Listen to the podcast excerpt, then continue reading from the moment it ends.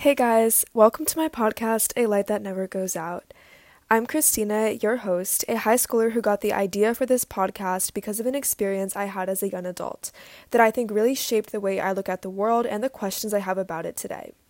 When I was 12, I self published a book during quarantine, built a social media presence of several thousand readers and followers, and got some incredible opportunities, like writing for Arianna Huffington and speaking on some podcasts and media outlets all over the world.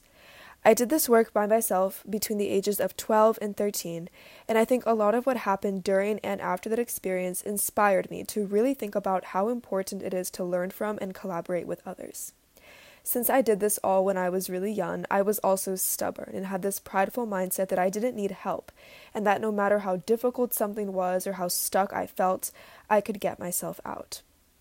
Relying on yourself is great, but I didn't understand that at any point in life, especially at the age of 12, there is so much that we don't know.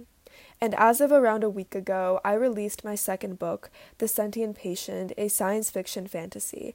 And I am so excited for people to be able to read this, and I am so excited to get this book out into the world by collaborating and working with the people around me.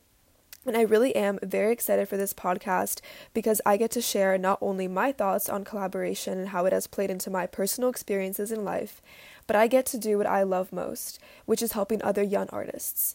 To me, art is a very broad category because the way that I see it, anything that falls under the umbrella of art is anything that makes one extremely passionate. My hope is to spread as much knowledge and advice as possible because I really believe that young people have so much to share that creative mediums are a fantastic way to address so many different facets of life. So I'm looking forward to helping people learn more about this.